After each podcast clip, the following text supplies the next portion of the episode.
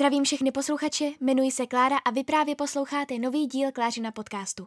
Klářin podcast je veden 21-letou studentkou žurnalistiky, která ze všeho nejvíce miluje kulturu. A právě o knihách, filmech a seriálech se na tomto podcastu nejvíce doslechnete. Děkuji vám, pohodlně se usaďte a poslouchejte nový díl.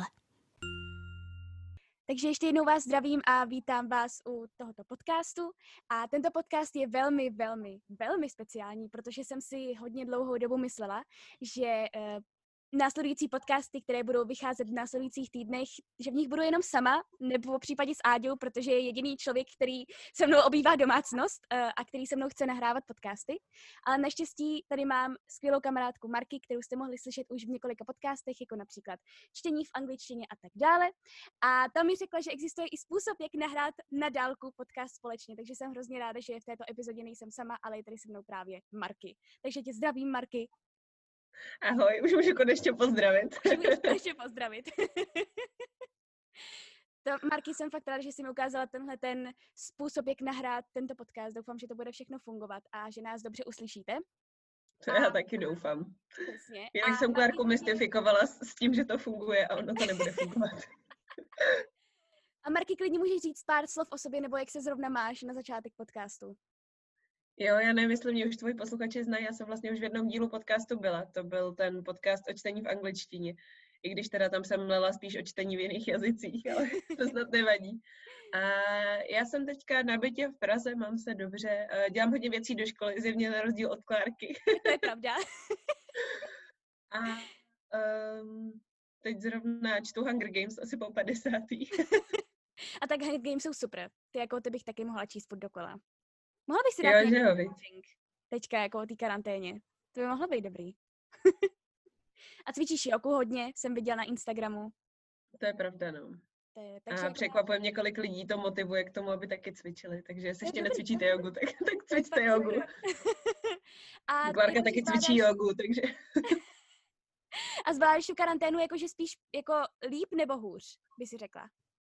No, asi líp, než jsem čekala, abych řekla, mm. protože Uh, já jsem hodně člověk, který je rád sám se sebou, ale uh, já mám dost problém jakoby umět být neproduktivní, jestli to dává smysl. Já mám hrozný problém s tím uh, si jako ne odpočinout, ale prostě odpočívat tak, že si řeknu, hm, tak teď prostě budu spát třeba prostě 9 hodin a nedám si toho budíka na tom osmou a vyspím si tak dlouho, jak budu chtít prostě. Hmm. Hmm. A místo toho si řeknu, ne, prostě vstanu a tady upeču tohle a uvařím tohle a udělám tohle do školy a se stříhám podcast a napíšu článek a nafotím tyhle knížky a dělám toho milion místo toho, abych se jako reálně odpočinula, takže podle mě pracuji víc, než bych chodila do školy. No ale přesně mi nějakým způsobem vlastně mluvíš z duše, protože já nejsem takový ten člověk, co by dokázal odpočívat celý den přesně. Já si řeknu, ne, radši vstanu dřív a udělám tohleto, tohleto, tohleto. Ale jak si ode mě už slyšela a jak jsem říkala, tak nám to z, toho, z té školy moc neposílají. Takže spíš dělám různé věci právě jako třeba podcasty nebo tak. No a pak mám výčitky, když třeba jeden den fakt nevím, koukám na pár epizod seriálu, tak já z toho mám prostě výčetky, no. Tak tomu to... naprosto rozumím. Hmm. No, každopádně, uh, jsme si zvolili téma, nebo takhle, zvolila jsem téma, Marky s ním souhlasila. to téma jsou uh, knihy o českých autorů, teda české knihy. Uh, takže Marky, já bych se ti zeptala asi na první otázku, vlastně, jak jsi s knihám, ke knihám o českých autorů dostala? Jestli to byla jako nějaká postupná cesta, nebo jestli si je četla už hrozně dlouho, protože u mě to byla fakt nárazová hodně cesta. Těžko říct. Já mám pocit, že jsem knihy od českých autorů četla vždycky, ale uh, spíš protože já jsem se vlastně než jsem se dostala k Young Adult jako žánru, což bylo tak, když mi bylo, já nevím, třeba 13, tak do té doby jsem hodně četla věci, jednak co mi doporučovala moje učitelka na Gimplu, češtinářka, která byla strašně super, a ona mi doporučovala věci, jako je druhé město od Ajvaze, nebo Saturnin, nebo prostě různou poezii jsem četla českou a tak, ale to nebyly nikdy, nebo většina z toho nebyly současní autoři. A já jsem hodně četla jako na její doporučení, protože jsem prostě neznala jako na internetu podle mě tehdy ani ještě nebyly ani knižní blogy u nás a Uh, úplně nevím, jak bych se dostala k nějakým takovým doporučením. Já jsem v podstatě četla buď na doporučení té češtinářky nebo mamky, protože moji kamarádi tehdy ještě moc nečetli.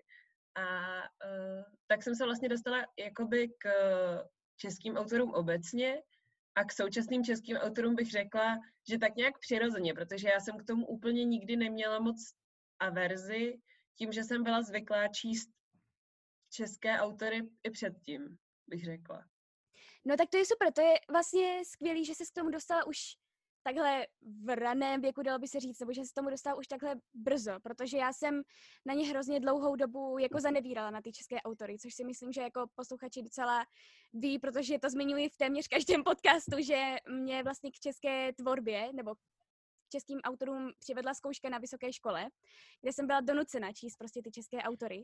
Uh, ale jsem za to hrozně ráda nakonec za tu zkoušku. Sice to bylo hrozný číst 50 knih, protože jsem měla asi tak tři přečtené z těch 50, takže jsem musela hodně rychle číst na to, abych to stihla na tu zkoušku, ale vlastně mi to fakt ukázalo ten skvělý svět té, eh, těch českých autorů a českých knih. A mně se totiž už stávalo, že mi dost často se slévaly ty knihy jako světové beletrie dohromady. Že se mi ten jejich děj sléval dohromady a zdalo se mi, že už se vzájemně trošku napodobují. A tady v té české tvorbě jsem najednou našla něco nového, něco originálního, co mě začalo hrozně bavit. Takže to bylo, ale jako kdybych neměla tu zkoušku, tak nevím, jestli bych se k tomu úplně dostala, no. To bylo fakt jako taková, taková náhoda, no. Nevím. Ale každopádně jsme si s Marky každá připravili pět takových favoritů českých. Takže teď můžete poslouchat, kteří jsou naši favoriti. Zase říkám, asi u mě už víte favority, ale u Marky třeba nevíte. A budeme se vzájemně vlastně doplňovat a někteří favoriti jsou nám oběma hodně blízcí a ně, v některých se zase rozcházíme, takže to bude takové zajímavé to poslouchat, doufám. Takže Marky, předávám ti štafetu, můžeš začít jako první. Jako první. Uh, já jsem se teda snažila vybírat knížky, které si myslím, že úplně možná by tady nezazněly, protože si myslím, že jsem těch českých knížek četla docela dost. A jako první jsem si teda vybrala knížku, která se jmenuje Trny v čase od Jana Tomeše, která vyšla, myslím, v Pasece, jestli se nepletu. A vyšla v roce 2019, takže docela nová. A je to vlastně, já bych to popsala jako takovou young adult verzi na světa. A mhm. Jestli jste někdo poslouchali někdy nějaký díl mýho podcastu, tak pravděpodobně víte, že já jsem strašný fanoušek Josteina Gardera a jeho knížek. A uh, vůbec takového toho přemýšlivého stylu psaní, jestli by se to dalo říct, možná um, vlastně ty trny v čase jsou um, napůl příběh dvou vysokoškoláků a napůl vlastně jejich seznamování se s filozofií a s nějakýma základníma myšlenkama a tak, což si myslím, že paradoxně je mnohem líp udělaný než v tom Sofijně světě, který většina lidí podle mě zná. Mm-hmm. Uh, protože Sofijin svět je hodně, um, jak by si to řekl česky, jako information based. je tam prostě hrozně moc informací a málo toho příběhu, když to tady to tak plynule splývá do, do jednoho a hrozně se mi líbí, jak je to napsané. Mm-hmm. Takže tak. Takže Trny v čase. Já teda musím říct, že já jsem o té knize slyšela a docela jsem i přemýšlela o tom, že bych si ji přečetla, ale možná, že na mě to bude až moc filozofické. Nevím. To si právě nemyslím, protože uh, to bych řekla, že, že možná uh, je ten Sofien svět, uh, protože Sofien svět je prostě učebnice filozofie napsaná pro děti tak, aby tam byl nějaký příběh. Ale tohle je příběh, který je obohacený o tu filozofii. A to je právě ten rozdíl, který jsme na tom hrozně líbí. Mm-hmm. A myslím si, že právě naopak je to pro lidi, kteří filozofii nemají rádi, což já úplně nemůžu říct, vzhledem k tomu, že čtu x filozofických tý, eh, textů týdně a to ani nejsem na filozofické fakultě. Ale uh, nevadí mi to je číst, no. Jako je to náročný a mhm. chápu, proč to lidi nebaví, ale myslím si, že je to hrozně, hrozně zajímavý a že tohle je takový dobrý vstup do toho, když jste přesně nesnášeli filozofii na střední, tak uh, tady je důvod, proč byste nemuseli jí nesnášet už teď. Tak nad tím asi popřemýšlím, protože já jsem přesně na střední nesnášela filozofii a, a ne, nemám moc ráda čtení filozofických knih, protože prostě já většinou čtu knihy večer před spaním a nechce se mi tolik přemýšlet, takže, ale nad, tím, hmm. nad těmi trny v čase asi popřemýšlím. To asi jo. Navnadila si mě, Marky. Děkuju. Není zač. no, můj Co tam máš ty? Uh, můj první tip je takový, ve kterém se asi budeme rozcházet. A to je právě, to jsou vlastně knihy od Viktorie Hanišové a především teda Houbařka. Já jsem od ní četla vlastně Houbařku, Anišku i uh, rekonstrukci a za mě teda nejlepší určitě Houbařka. Uh, já už jsem to zmiňovala hodněkrát v podcastu, ale mě si nějakým způsobem tento strašně podivný příběh, který se zabývá vlastně ženou, která jejíž hlavním poslání nebo náplní všech dnů je sbírat houby. Ale my se potom postupně dozvídáme, co si jí vlastně stalo v mládí a proč je taková, jaká je, proč je taková vlastně zvláštní a má takové divné vztahy. A mě to nějakým způsobem hrozně uchvátilo. To, tohle byla vlastně jedna z prvních knih, kterou jsem četla kvůli té zkoušce, protože jsem věděla, že strašně moc lidí četlo a strašně moc lidí na ní mělo různé názory. A mě si nějakým způsobem opravdu upoutala tahle ta kniha a hrozně mě ohromila a pak jsem vlastně, já jsem od autorky původně četla jako úplně první Anešku, která se mi velmi líbila. Pak jsem nastoupila na houbařku a nakonec na rekonstrukci, která vyšla několik dní potom, co jsem dočetla vlastně houbařku. A všechny knihy se mi líbily, musím teda říct, že asi rekonstrukce se mi líbila z nich nejméně, ale vůbec jako nesnižují její kvalitu. Ale právě zrovna houbařka mě opravdu oslovila nejvíce, protože jako takhle, člověk si může říct, teď v podstatě tam skoro celou dobu jenom sbírá houby a pak se něco dozvíme o jejím životě, ale nevím, mě se to nějakým způsobem opravdu upoutalo a zase tam, zase tam to moje oblíbené z nějakého důvodu téma a to je to, jak jak č- moc člověka může ovlivnit to, když, uh, jak je vychovávaný v dětství. Takže nevím, mě fakt, jako Viktorie Hanišová a hlavně její houbařka fakt ohromilo. Co bys na to řekla, Marky? já čekám, kdy mě uh, pustíš ke slovu trošku. Uh, já teda nemůžu říct, že bych s tebou nesouhlasila, to ne, mně se hrozně líbilo, jak je houbařka napsaná. Je to teda za mě jediná knížka, kterou jsem četla od Viktorie Hanišové. Já jsem o ní zatím nic jiného nečetla, napravím to, neboj, ale uh, třeba uh, za sebe vím, že rekonstrukci se nechystám číst, protože ta scéna, kterou to začíná, prostě je něco, co já vím, že nezvládnu přečíst a znechutíme to celou tu knížku. Hmm. Uh, takže bych si chtěla přečíst Anešku, ale rekonstrukci úplně neplánuju. Hmm. Každopádně houbaška za mě, já jsem se teď narychlo, když jsem mluvila, koukala trošku do své recenze, uh, co jsem tam psala za elaboráty. A uh, v zásadě uh, mně se hrozně líbil ten styl psaní. Uh, to určitě jo, jako chápu, proč, proč Viktorie Hanišová je tolik opěvovaná autorka. Uh, myslím si, že si to zaslouží, ale mě se, uh, já jsem se prostě ne, nedokázala stotožnit s tou hlavní hrdinkou, ne tak, že bych jako neprožila to samé, co ona, jasně, že ne, ale to není ten požadavek, který na to mám, spíš, spíš v tom smyslu, že jsem nedokázala pochopit, proč přemýšlí tak, jak přemýšlí a proč dělá to, co dělá že uh, mi to přišlo, ne že bych ne, že by si protiřečila, ale že prostě jsem se jakoby nedokázala vcítit do její motivace k nějakým činům a k nějakým uh, jako mm, výrokům, který ona tam v té knize má. A mhm. to je něco, co já hrozně hrotím u knížek. Protože já prostě hrozně potřebuju pochopit, proč ty postavy dělají to, co dělají. A mě to tady hrozně chybělo. A Ale ne, se, no. Jako podle mě, ona tím, co si prožila v tom dětství a tím, jak se k ní vlastně ti rodiče chovali a jak jako vyrůstala v tom prostředí, ve kterém vyrůstala, tak některé činy nebo výroky, které měla, tak asi ani nešly úplně odůvodnit, že to prostě bylo nějak zakořeněné v ní. Ale jo, jako, asi je. To jenom, je, to, je to jenom můj názor, nevím, no, mě to fakt, mě to fakt uchvátilo, ale chápu, že ne každého, ale je dobře, že se ti to aspoň trochu líbí, to je fajn. Ne, to mně se to, mně se to líbilo, jenom prostě jakoby objektivně uh, nemůžu říct, že by to byla špatná knížka, ani to netvrdím, ale uh, prostě můj subjektivní dojem z toho a taky byl umenšený hodně tím, že jsem na to slyšela strašně moc chvály a hrozně mm. moc jsem měla vysoké očekávání samozřejmě Jasně. od toho. Takže prostě to nebylo tak astronomicky dokonalý, jak jsem si myslela, že bude. Uh, tak můj subjektivní dojem z toho není tak dobrý, jak bych si možná i přála, aby byl, ale prostě není. Mm-hmm. No ne, Takže no, úplně objevovat do nebesí nemůžu, ale, ale jako doporučila bych jí s klidem, to jo. Tak to je dobře. Hele, sto lidí, sto chutí prostě. Jsem ráda, že tady máme i nějaké knihy, na kterých se úplně uh, nesejdeme. no a jaký je tvůj druhý typ, Marky? Jo, uh, můj druhý typ. Uh, ten si podle mě taky nečetla. Uh, to je Zmizení Sáry Lindertové od nečetla, ale mám to Kateřiny Šardické. No. Uh, já jsem tu knížku původně taky nechtěla číst, přiznání, protože um, ona je tak trošku děsivá a to já úplně nerada. Uh, zmizení Sarah Lindertové je o, no, zmizení Sarah Lindertové. Uh, prostě sestra hlavní hrdinky uh, zmizí v metru.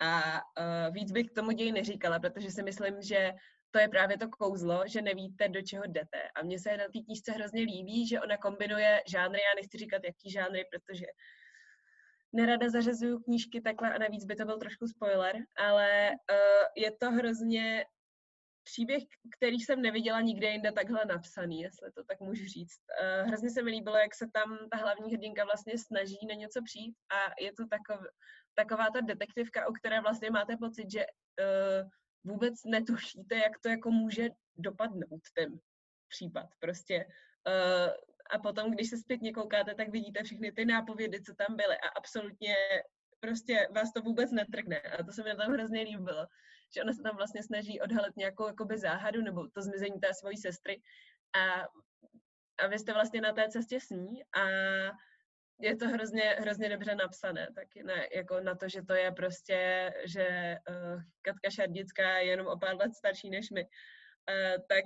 prostě si nedokážu představit, že napsala něco takového, uh, že bych já napsala něco takového teď někdy prostě absolutně vůbec. A pak jezdit metrem? no já jsem, jo, to jsem vlastně neřekla, já jsem uh, tu knížku četla schválně, když jsem jela loni Eh, na Velikonoce ke kamarádce do Lincu, mm-hmm. protože jsem věděla, že tam není metro. Takže jsem si ji vzala s sebou a přečetla jsem ji tam, abych, abych pak nemusela. Já jsem ji teda přečetla už cestou tam v autobuse, když jsem tam jela. A pak jsem měla tam čtyři dny na to, abych to zpracovala, abych pak ten pátý den, až se budu vracet z toho hlaváku, byla schopná vlízt do metra. A v skutečnosti nemyslím si, že bych se bála jezdit metrem. Jo, Takže že to rozuzlení, jaký tam je, tak... Uh... No takhle, jako zmizení Sáry Lindertové já mám už dost dlouho na poličce a dost dlouho se na něj chystám, hm. jenomže já se, mě právě nejvíc odrazuje to, že se pak budu bát jezdit metrem. Protože tak mě teď nemusíš, ne? No tak jako takhle, já, mě úplně nevadí děsivé příběhy, ne, že bych úplně vyhledávala, ale nevadí mi. Ale zase metro to byla prostě, no teďka v, součas, v současné situaci ne, ale jako normálně jsem jim jezdila každý den, tak jsem si úplně říkala, že kdybych to dočetla třeba někdy večer, že bych se pak bála jet třeba metrem, byla bych odsouzená k tomu jít pěšky třeba do školy, tak a není to úplný uh, kousíček, tam, kde bydlím, takže... ale ne, ale určitě věřím, že, protože jsem slyšela, že tahle kniha má samozřejmě velmi dobré ohlasy. Takže to je další kniha, na kterou se společně s Trny v čase chystám. Takže zase děkuji za doporučení. No a teďka u Zmizení Sarah Lindertové ještě ta výhoda, že teď metrem nikam jezdit nemusíš, takže můžeš si ji přečíst. to je pravda, že jako teďka se nebudu bát, můžu to doma vydýchat a můžu si říct, že stejně metrem pojedu až za dlouho, takže... Přesně tak. takže se přesně nemám čeho bát, jo. No, Marky, předáváš mi tady samý super tipy to je, já si, já si budu muset, no i když psát si to nemusím, protože to pak uslyším v tomhle podcastu. Ale, ale jsem za to ráda, jako zase, měla bych fakt eh, sáhnout po nějakých knihách, které mi už dlouho leží na polici a zrovna zmizení Sarah Lindertové je mezi nimi. Takže... Jo, ty tam máš určitě taky nějaký, který jsem nečetla, veď? Mám, no, možná, i když, no, nevím. možná, ale každopádně můj druhý tip jsou vlastně celkově knihy od Aleny Morčtejnové, to si určitě četla. A můj, můj vlastně úplně největší favorit od ní není Hana, ale jsou to Tiché roky, které v podstatě se mi zdá, že byly trošičku, a to, je, to mě trošku mrzí, že byly trošičku jako zastíněné vlastně tou popularitou Hany. A přitom třeba mě Tiché roky nějakým způsobem oslovily více a Samozřejmě i Hanna byla skvělá, o tom není pochyb. Uh, ale na Morštejnová je skvělá autorka, já jsem od ní četla vlastně ještě k tomu slepou mapu, která se mi teda ze všech tří líbila asi nejméně, ještě jsem od ní nečetla ten hotýlek, na ten se chystám. Ale zrovna tiché roky mě nějakým způsobem opravdu zaujaly, protože zatímco v těch ostatních knihách se mi zdálo, že tím úplně nejhlavnějším tématem bylo vlastně to časové umístění a ta historie, tak v tomto případě šlo hlavně vlastně o ty intimní příběhy, o ten eh, o to intimní vyprávění a to mě nějakým způsobem asi úplně nejvíc uchvátilo a ten celý příběh jsem četla jedním dechem a vážně tiché roky, když bych měla něco doporučit já od Aleny Morštejnové, tak to jsou právě tiché roky a ne úplně ta Hana, která líbila se mi, ale ne tolik jako třeba ty tiché roky. Teď, teď mě budeš strašně, budeš možná překvapená, ale Tiché roky byly první knížka, kterou jsem četla od Eleny Weinsteinové. Fakt? Protože, jo. protože já jsem uh, se hrozně bála hypu kolem Hany. Já jsem si tu knížku koupila a moje mamka už ji četla a už mi ji vrátila a já jsem ji pořád nečetla a pořád mi leží na poličce nepřečtená, protože prostě je to tak um, populární i mezi lidma, co nečtou, mm. že, to ne, že nějak na to teď úplně nemám energii číst něco tak vychváleného a bojím se, že to bude přesně ten případ jako u houbařky, že prostě budu od toho očekávat něco tak astronomicky dokonalého, že to nebude uh, dosahovat ani poloviny mých očekávání, což by byla škoda. Takže čekám, až mě trošku opadnou ty očekávání. Mm-hmm. A, a, ale souhlasím s tím, co jsi říkala o tichých uh, rocích. Já si myslím, že to je skvělá knížka. Já jsem se teda chvilku mi trvala, než jsem se do ní začetla, ale pak jsem ji vlastně přečetla za den nebo za dva předtím, než jsme šli na ten book club. Mm-hmm. A uh, jsem ráda, že jsem se na něj teda přihlásila, i když tam se teda mluvilo hodně o Haně a málo o tichých rocích, ale... Říkám, ale právě um, zastíněna. jo, souhlasím, no. Já si myslím, že to je skvělá knížka a hrozně se mi líbí ta zápletka, to, že si vlastně člověk nevšimne toho, že se tam něco děje a pak najednou zjistí, že se tam něco děje. Přesně. A to je úplně moje nejoblíbenější zápletka uh, ever. Já mám kvůli tomu třeba moc ráda knížky od Ilo Kart, Ona mm-hmm. napsala ten Ostrov lhářů a jak se jmenuje ta druhá knížka v češtině, Nesva. Jasně. A to má takový podobný typ zápletek, že prostě člověk pořád sleduje toho protagonistu nebo tu protagonistku a najednou zjistíte, že jako by čtete úplně něco jiného, než co jste si mysleli, že čtete a je to naprosto boží. A tohle se mi fakt stalo u málo knížek, takže za to tichý roky mám fakt ráda. Mm-hmm. A ještě jsem od Eleny Mančtové četla jednu knížku a to si tady vůbec nezmiňovala a to je Strašidílko Stráša. To, na to se chystám někdy třeba, až budu mít náladu na pohádku, tak se na to chystám, že to někdy přečtu. Je to super. je to pohádka pro děti, no, prostě, ale je to boží. A tak to je hezký. Mně se líbil ten název jako Strašidílko Stráša, to je hrozně rostomilý, ale říkala jsem si, No, chvilku to počká, radši si vezmu uh, tu slepou mapu a na pohádku budu mít uh, čas někdy jindy třeba, ale, ale chtěla bych si od ní postupně přečíst všechny knihy, no, třeba zrovna třeba i taky, no. ale zrovna o tom hodilku jsem slyšela, že ten není tak dobrý, nebo že se lidem tolik nelíbil, takže z toho trochu bojím. Já takže, si to nejspíš jinak... poslechnu jako audioknížku, jak se tak znám, takže... ale jinak musím teda říct, že fakt Elena Monštejnová patří rozhodně mezi jako současné nejkvalitnější autorky, bych řekla, u nás. To určitě jo. Tak Marky, tvůj třetí tip. Můj třetí tip. Můj třetí tip, na tom se shodneme.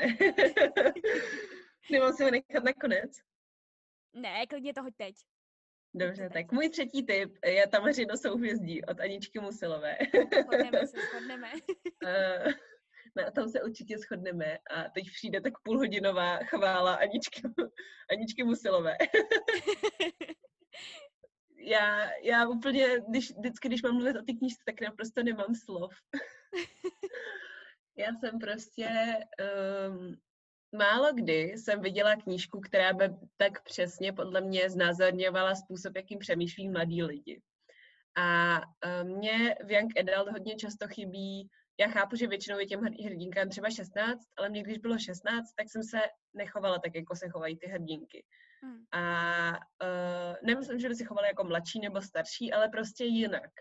A já si myslím, že Anička Musilová strašně dobře uh, ilustruje způsob přemýšlení mladých lidí a to, jak se chovají a proč se tak chovají. Právě ty pohnutky, že jsou tam zatím hrozně vidět a vý, stejně tak vývoj těch vztahů. A u Tameřina souhvězdí ještě se mi oproti Černooké mnohem víc líbilo, že, uh, že je to o prvním roce na výšce, Mm-hmm. Což uh, je podle mě uh, z nějakého důvodu věk, o kterým nikdo nikdy nikdy nepíše. To je pravda. Což nechápu, protože je to nejvíc podle mě přelomová doba, což teda říkám, když to žiju, jo, ale... ne, já si taky myslím. Já, jako ale já si myslím, že to je stra- jako největší změna v, vlastně v dospívání člověka. A um, nevím, a hrozně, hrozně jsem byla z toho nadšená ve všech ohledech, no. Mě právě co nejvíc vždycky uchvátí na knihách Aničky Musilové je ten styl psaní, jakým ona píše, protože ona fakt píše takovým až poetickým jazykem, dalo by se říct, a fakt vtáhne člověka do děje. Je to krásně napsané a je jasné, že budete potřebovat kapesníky, protože Anička nepíše hmm. ani v jedné knize o ničem úplně jako veselém, ale zároveň se v mnoha věcech a třeba zrovna hlavně v tom tamaři, tamařině souhvězdí musím říct, že jako mnoho pasáží bych si nejradši někde vyvěsila nebo vytetovala, cokoliv, protože jo, no. člověk se v tom úplně vidí. člověk přesně tím, jak jsi říkala, jak je to vlastně ten první rok na vejšce a je to něco, co je nám hrozně blízké, tak eh, je tam spoustu věcí, nad kterými třeba člověk přemýšlí, ale úplně si jako nepřizná. A najednou, když mm-hmm. to vidí napsané na té stránce, tak si řekne, jo, ale vlastně je to pravda. Takže mně se hrozně líbí právě ten způsob, jak, jakým je to napsané, ale zároveň vlastně i ty příběhy mě se líbila jak Černooká, tak Tamařino souhvězdí, ale když bych si měla vybrat jednu knížku, tak je to určitě to Tamařino souhvězdí. A... Za mě taky, no, protože, no. Uh, protože mně přijde, že i Anička Musilová se strašně posunula mezi těma mm-hmm. dvěma knihami. A že ta Mežno souvězdí je tím stylem psaní ještě tak pětkrát lepší než Černooká. Mm-hmm. A u, u Černooké jsem, bych, tu bych si třeba podle mě spíš vybrala, kdybych si měla vzít jenom na základě třeba anotace, nebo že bych věděla, o čem to je.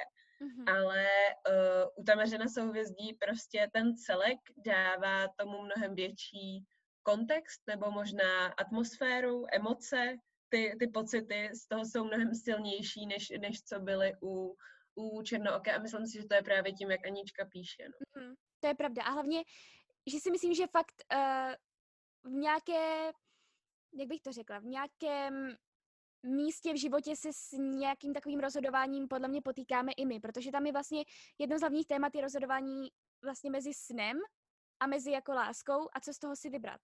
A fakt, fakt v nějakém jako místě života si myslím, že každý nad tím bude nějakým způsobem přemýšlet a právě kouzelné na téhle knize je to, že že tam tohle to ukazuje a že nás donutí nad tím přemýšlet. Takže za mě neskutečná krása, nádhera, určitě bych to doporučila úplně všem. A Anička je nesmírně šikovná a to je vlastně jenom o pár let starší než, než já a napsala už dvě knihy. A pak jsem tam hm? já. Nemůžeme být každý Anička Musilová, to bychom pořád brečeli u čtení.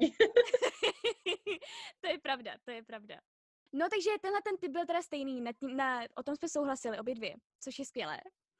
A já teda hodím další tip. A já si teďka úplně já myslím, že si to četla tuhle tu knihu, pokud se nepletu.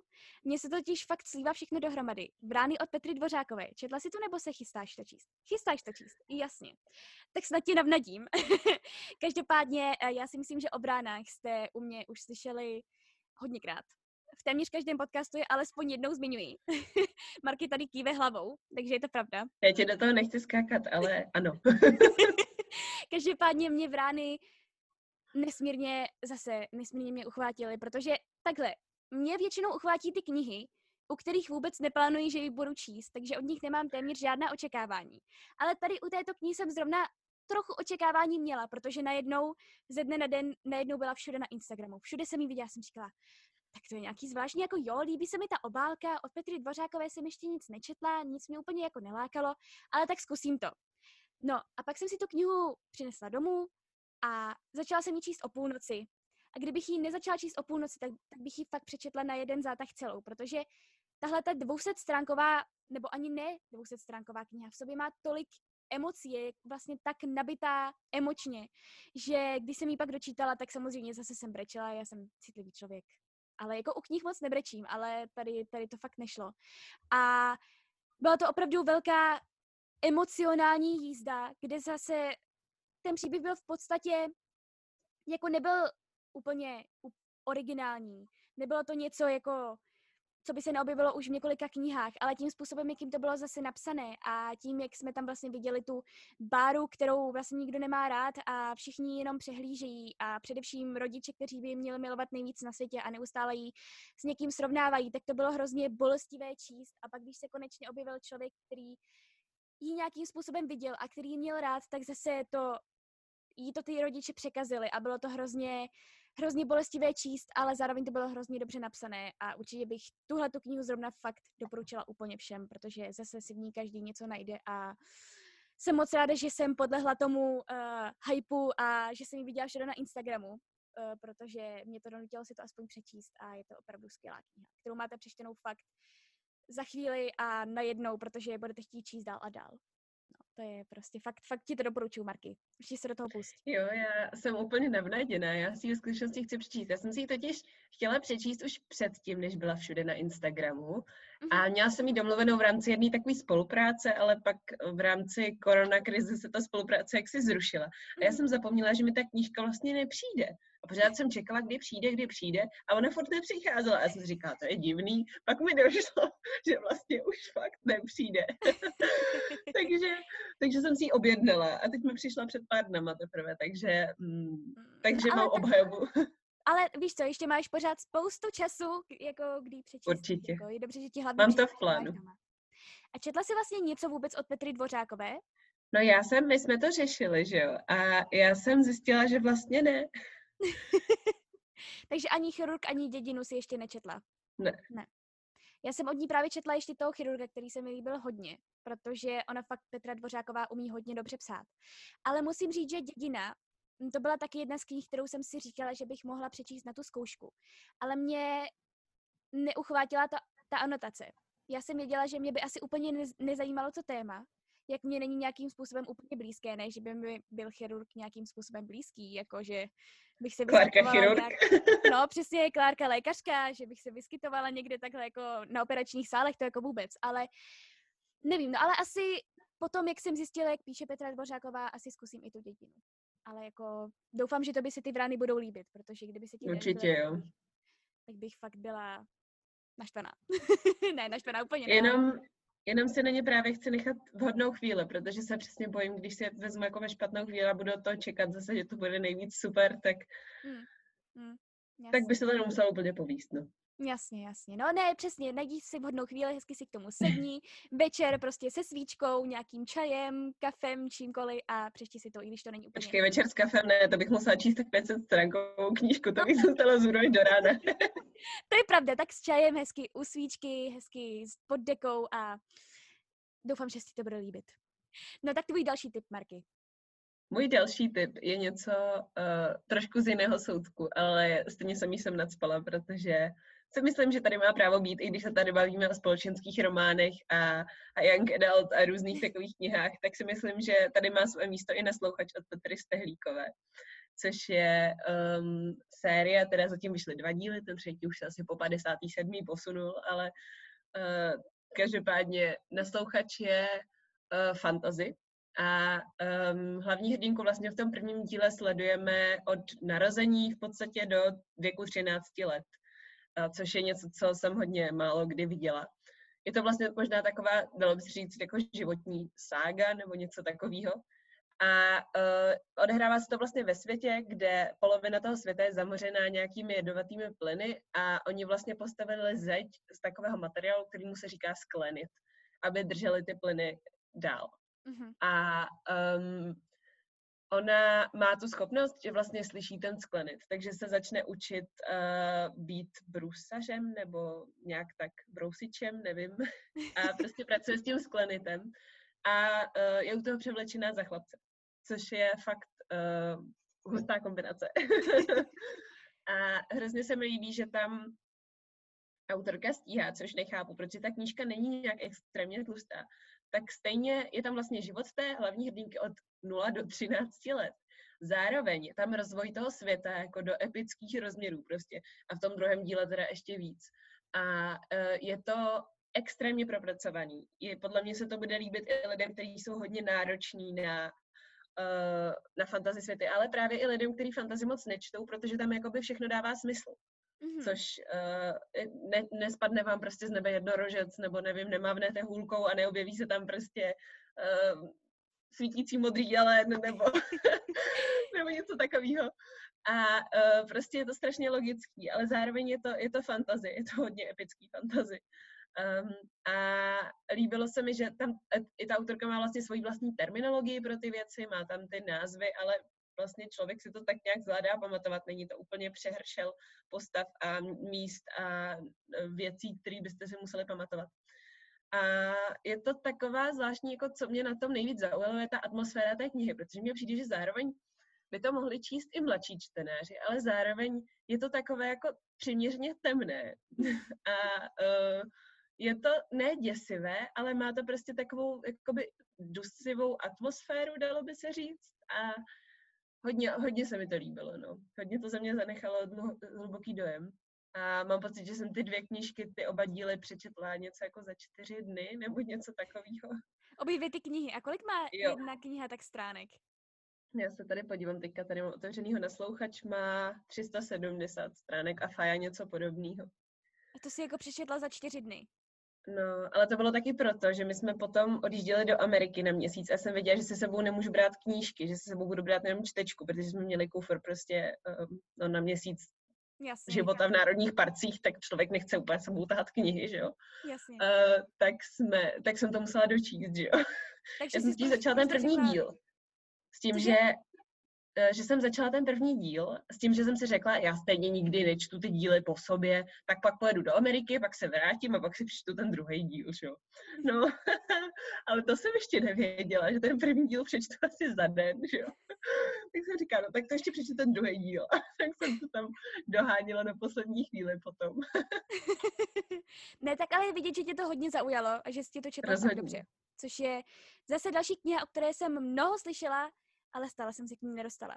Ale co mě zaujalo, byl ten detail, jak jsi říkala, že je tam popis vlastně eh, té hlavní hrdin, hrdinky od 0 do 13 let, takže tam se fakt třeba popisuje jako doba, kdy jsou jí tři roky? Jo, Jako chápu to správně? jo. Tak to je, to je, to je strašně, strašně zajímavé, protože je hrozně málo knih, kde by si popisovali takhle mladé hlavní hrdinky. Takže... Mně to právě taky přišlo, no. Hmm, to je, to je fakt jako takhle. Mě, já se toho trošku straním, nebo se toho trošku bojím právě kvůli tomu, že to je fantasy. A jak moc dobře víš, tak já fantasy a já to vůbec nejde dohromady. Ale musím říct, že jak si o tom povídala teďka, že mě to jako docela oslovilo. A že bych asi chtěla nejvíc jako vidět to, jak autorka může vlastně psát o takhle mladé hrdince. O, jako o vývoji takhle mladé hrdinky, což je fakt, si myslím, že je potřeba hodně dobré ty uh, psací schopnosti, protože samozřejmě uh, lidé se vyjadřují jinak ve třech letech a ve třinácti letech, takže tam byla potřeba to určitě jako rozlišit, takže Je to hodně zvláštní, no, ale je to dobrý. Já jsem teď třeba četla, uh, co si pamatuju, tak teď jsem četla píseň o Achilleovi Mhm. uh, od Madeleine Miller, ale tam je to taky, ale tam se mi to vůbec, tam jsem to vůbec nechápala, tam mi to vůbec nedávalo smysl, ten způsob, jakým je to dětství napsaný. Bo jsem si říkala, ale takhle prostě nemohl přemýšlet, když mu bylo pět. A přitom v tom naslouchači mě tohle vůbec nenapadlo nad tím, jakoby se zastavit, že jsem si vlastně, až když jsem si uvědomila, že tam někde říká, že jí 12, tak jsem si říkala, no jo, vlastně jsem si vůbec neuvědomila, že předtím byla dítě a vlastně to všechno dávalo smysl, takže um, za to fakt klobouk dolů Petře Stehlíkové, no. ty ano, tak další kniha na seznamu Marky, já si tady normálně fakt, dokud skončí karanténa, musím aspoň jednu tu knihu, co tady doporučuješ přečíst. No to doufám. No, Aby to nedopadlo jak s tím Harrym Potterem, hele. No to je pravda, třeba za 20 let budu jako konečně jsem si na to našla čas a už, a už všichni to budou mít dávno přečtené a já tady budu konečně ta, která jste přečetla a budu všechny nutit k tomu, aby si o tom se mnou povídali. No, ale to jsem jenom já. Každopádně, mým posledním typem jsou možnosti milostného románu od Jana Němce, což bylo jasné, že se musím zařadit. Zase si nepamatuju, jestli si to četla nebo ne. Četla? Nečetla, ale mám je doma. To je, to je hlavní, stejně jako brány. A každopádně zase možnosti milostného románu jsou kniha, kterou zmiňuji dost často. V různých uh, vlastně srovnáváních nebo v různých žebříčcích nejoblíbenějších knih je tam vždycky tahle ta kniha. A zase je to kniha, kterou jsem neplánovala číst. A, ale v tomhle případě já jsem měla nějaký špatný den, šla jsem do knihkupectví samozřejmě a viděla jsem uh, tam položenou tu krásnou bílou knihu a řekla jsem si, tak se na ní podívám, zase viděla jsem ji i na Instagramu všude, tak se na ní podívám. A hrozně mě nalákala ta anotace a já normálně anotace vůbec nečtu. Ale tady byla tak do, dobrým způsobem napsaná, že jsem si řekla, jo, jdu do toho. Přišla jsem domů, řekla jsem si, tak si to jako začnu číst. A mně se to tak hrozně líbilo, jakým způsobem to vlastně bylo napsané. A zase, ten příběh je vlastně o vzniku, průběhu a rozpadu jednoho vztahu, což je v téměř každé knize. Ale tady to opravdu bylo napsané takovým krásným způsobem a zároveň tam bylo spoustu takových hrozně um, jako hrozně zvláštních experimentálních kapitol, řekla bych. A které vlastně ale zapadaly do toho příběhu. A mně se hrozně líbilo, jak Jan Němec samozřejmě, já nevím, jestli je úplně všechno přesně tak, jak se to stalo, samozřejmě mohl to nějak přikrášet ten autor. Ale líbilo se mi, že vlastně šel s tou svojí kůží na trh a opravdu popsal ten jeho vztah a to, jak to cítil a to, jak to viděl. A mně se u moc knih nestává to, že bych se těšila na to, až si ji zase budu číst třeba večer a tak. A tady fakt jsem ne- se nemohla dočkat, až si večer zase lehnu do postele a začnu ji číst dál a dál. A opravdu mě to nějakým způsobem zasáhlo a určitě bych tuhle tu knihu doporučovala všem, včetně Marky. Takže si ji určitě přečti, Marky. Mám to v plánu, no. Ty mě není nalákala, já jsem ji původně vůbec nechtěla číst, protože um, já dost úplně nejsem, jak určitě Klárko víš, uh, fanoušek těch hodně jako náročných knih, chtělo by se říct, jako hodně, co se hrabou v těch emocích a uh, co... Je, není to proto, že by mě nebavily ty knihy, ale já prostě jsem člověk, který, um, jak už jsem tady říkala, pro mě je nejdůležitější pochopit ty postavy. A já se hodně vžívám do nich a proto mě vlastně tolik baví fantazy, protože prostě si říkám, mu, tak teď jsem tady princezna v nějakým magickém království, můžu tady jezdit na dracích. Jenomže když čtu nějakou takovouhle depkárnu, tak já potom chytnu hroznou depresi z toho sama. A jako větší než většina lidí, protože já prostě fakt se vžiju do té postavy a je pro mě hrozně těžký se odpoutat od těch emocí. A potom se mi i stává, že třeba vím, v jakém období svého života jsem četla jakou knížku. Ne podle roku, ale podle toho, jak jsem jakoby se tehdy cítila, jestli to dává smysl. A tady to je podle mě kniha, která mě zasáhne hrozně moc, takže já si ji šetřím jako na to, až budu mít um, tu náladu na to, co ta kniha slibuje. Jasně, až budeš mít náladu na to eh, nímrat se v různých stazích a v tom, jak jako probíhá ten vztah. Ne, ale fakt, fakt ji hodně doporučuju, protože jako jo, samozřejmě ta kniha asi uvrhne nějaké lidi trošku do depky, to jako nebudu lhát, ale zase zároveň je tam spoustu jako i vtipných momentů a je to opravdu napsané tím způsobem, jako kdyby si ty sama prožívala ten vztah, který je tam popsaný. Takže nevím. Což přesně. možná nepohrdnu teďka v karanténě, když jsem izolovaná od třech lidí a prožívám jenom snídaně sama se sebou, oběd sama se sebou a večeři sama se sebou, tak to je pravda, že budeš možná to nebude úplně. Takže za mě určitě fakt doporučuji třeba i na tyhle ty karanténní dny, aby si měla nějakého společníka. no a tvůj poslední tip, Marky? Můj poslední tip uh, je knížka, na kterou si mě dostala ty, Klárko. A to jsou baletky od Miřenky Čechové, um, což je knížka, kterou bych si nepřečetla i se všemi tvými pochvalami, kdyby si neřekla, že je to jako Tiny Pretty Things. Protože Tiny Pretty Things je série, ke, kterou se mě taky, ke který se mě taky dostala ty. A uh, je to vlastně o, obojí o baletní škole, to je ten spojovací motiv. Ale oproti tomu Tiny Pretty Things jsou hodně young adult, jsou takový um, je to taky určitě ta temnota, jsou tam ty vztahy hodně řešený a osobnosti těch uh, baletek a baletáků. a uh, je to hodně emotivní a já mám tu sérii strašně ráda, ale baletky od Miřenky Čechové oproti tomu jsou spíš taková časovaná bomba, já bych to nazvala. je to prostě exploze deníkových zápisků, pocitů, jako útržků z života a do toho to jsou prostě devadesátky v Praze, takže uh, drugs, sex and rock and roll. A je to hrozně, um, mně se to líbí, že je to taková spověď. Je to takové upřímné, syrové, neupravené.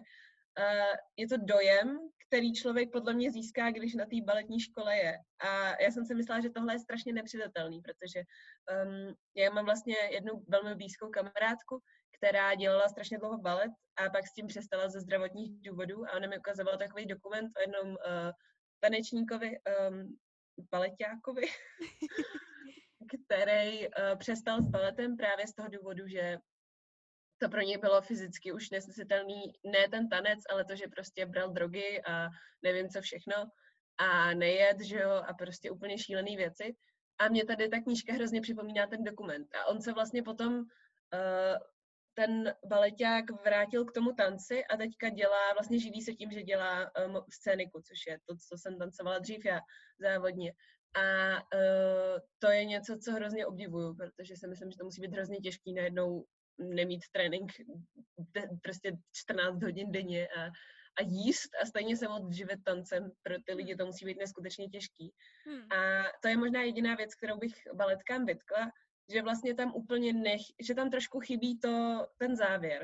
Mm-hmm. Že ten mhm. závěr je hrozně zkrácený, že vlastně v momentě, kdy teda končí ta zkušenost, tak končí ta kniha. A už tam není takový to, pojďme se teda vrátit k tomu, jak se z toho dostat ven a, a jak, se, jak změnit ten životní styl, protože já věřím, že autorka už takhle nežije, jinak by tu knížku asi nenapsala. Jasně. To je pravda, no, že vlastně přesně ten průběh té knihy se mi líbil, protože ráda čtu o těchto baletních školách a s touto baletní tématikou, baví mě to právě díky těm Tiny Pretty Things, ale že vlastně ten konec byl takový trošku jako nějaký, že to bylo takové neuzavřené. Přesně, jak jsi říkala, skončilo to vlastně ten balet a najednou skončilo jako celkově, no. Že přesně by bylo fajn, kdyby tam byla trošku jako reflexe a to, že by tam třeba na pár stránkách jako popsala, nevím, jak se cítila potom nebo tak, že by to asi Ten, ten návrat možná jako do běžného života, no, bych chtěla přesně, vidět. Přesně, přesně. Ale jinak jsem moc ráda, že ti to líbilo, protože mě to líbilo taky hodně. A už jenom tím způsobem zase, jak to bylo napsané. A že tam byly ty deníkové zápisky a že zase člověk měl trošku vhled do toho, jak, jakým způsobem to třeba na této škole funguje. Takže jako, a hlavně tam bylo to baletkové téma, což si to mě hned vyhrálo. Taky to mám ráda, no. No a vlastně, když jsme už teďka předali těch pět typů, tak máš ještě nějaké knihy, když si teďka třeba vzpomeneš z hlavy, na které se chystáš od českých autorů? Třeba nějaké, co ti napadnou? No tak uh, možnosti milostného románu Vrány Aneška. Ale já jsem právě si tady napsala ještě, vlastně jak jsem zmiňovala tu dědinu od Petry Dvořákové, pak ještě uh, autor teda možností milostného románu napsal ještě knihu předtím, a to Dějiny světla. To už mi leží na polici asi tři nebo čtyři měsíce, tak na to se chystám už hodně dlouho.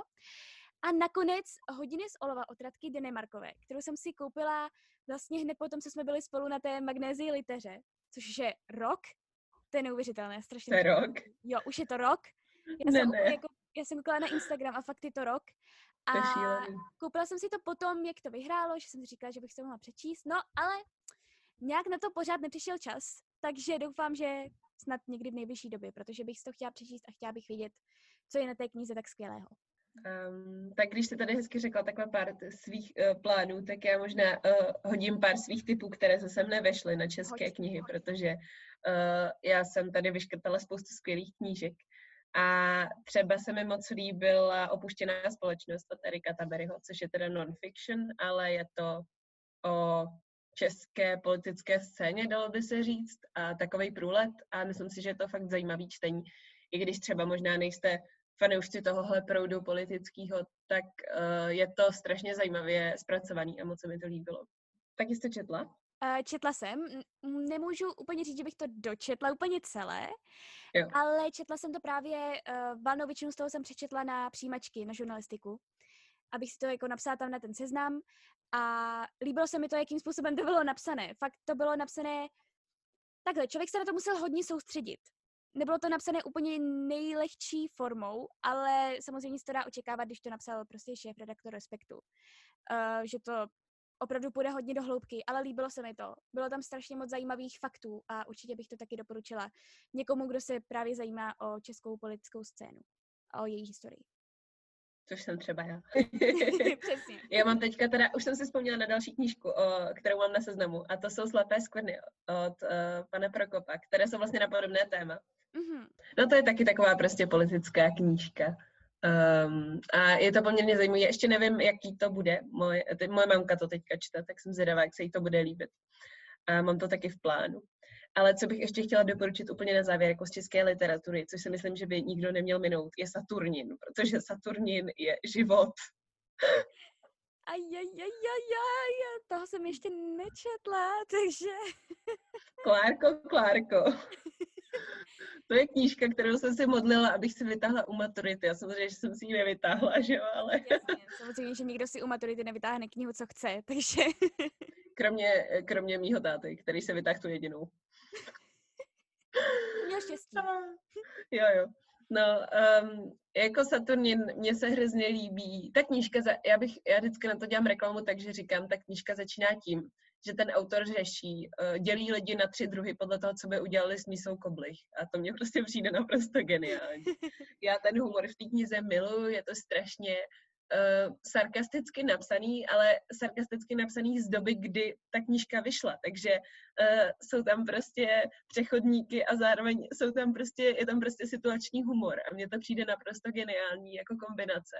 A je to taková knížka, která mi prostě spolehlivě vždycky zvedne náladu. No. Tak to myslím, že by tady mělo nakonec ještě zaznít. No, tak já si to píšu na seznam k dalším knihám a dostanu se k ní někdy snad. ne, jako chápu, že tohle je třeba jeden z takových m, základů literatury české, který jsem nečetla, no. no a máš tam ještě nějaké typy? Já jich mám spoustu.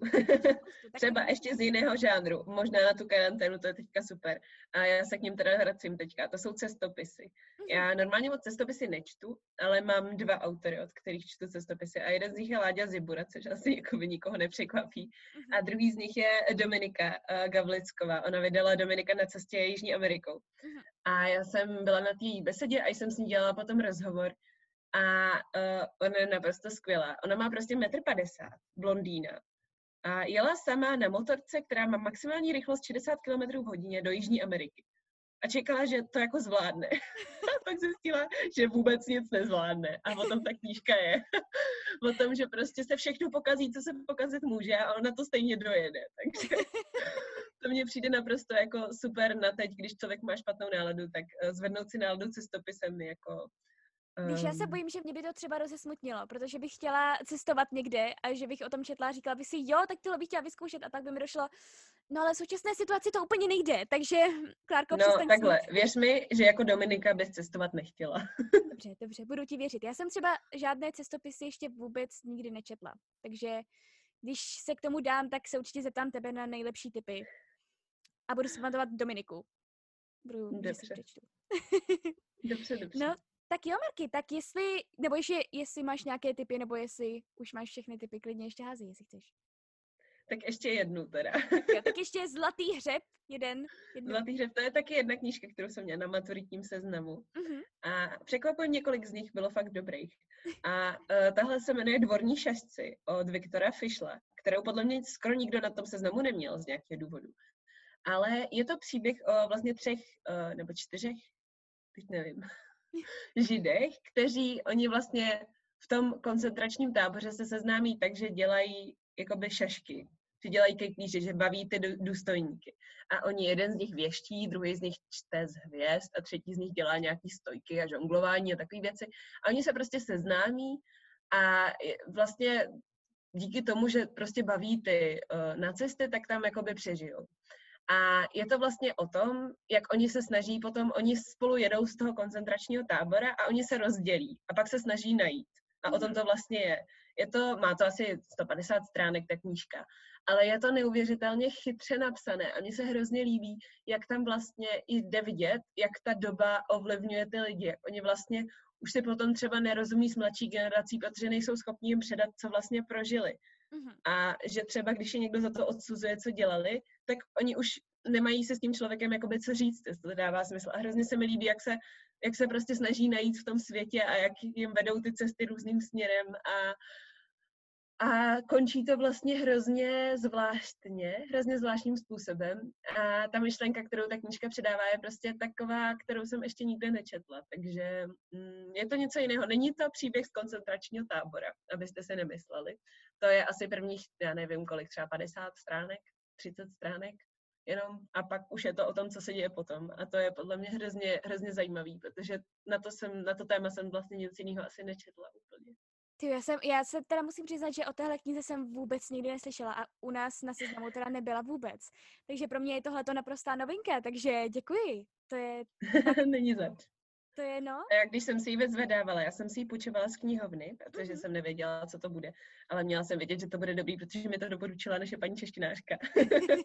Každopádně uh, já jsem šla do ústřední knihovny a oni mají dva výtisky a oba mají v archivu, takže by museli pro něj dojít do archivu. Takže zjevně to moc lidí nezná tu knížku, což je Jasně. fakt škoda. Jo, ale, tak, a to jste měli dobrý, že jste to měli na tom seznamu. To je, jo. to je zajímavý. No, jo, tak pod ní se taky podívám, protože fakt mm, se musím přiznat, že jsem o ní neslyšela vůbec. No vidíte, takže Marky tady odhaluje i staré klenoty, které jsou v archivu v Národní knihovně. v ústřední No jo, no. No tak to byl krásný zlatý hřeb, Marky. Za Děkuji. Není zač. Takže ti strašně moc děkuju, že jsi uh, přijala pozvání do tohoto podcastu a hlavně, že jsi mi ukázala teda, že se dá podcast natočit i takhle na dálku s někým, koho mám ráda. A není to jenom Áďa tady u nás doma. Takže děkuji ti strašně moc. Uh, doufám, že budeš mít stále tak jako, dalo by se říct, dobrou náladu a že to všichni společně nějak přežijeme a že se hlavně už konečně snad zanedlouho uvidíme i naživo spolu konečně. Což to taky doufám, ale bylo moc fajn tě vidět i takhle. Přesně Moc děkuji, že jsi mě tak. pozvala do svého podcastu. Nemáš vůbec za co. Takže děkuji i vám posluchačům, že jste poslouchali tento podcast. Doufám, že jste si vzali nějaké tipy a mějte se krásně. Ahoj! Ahoj.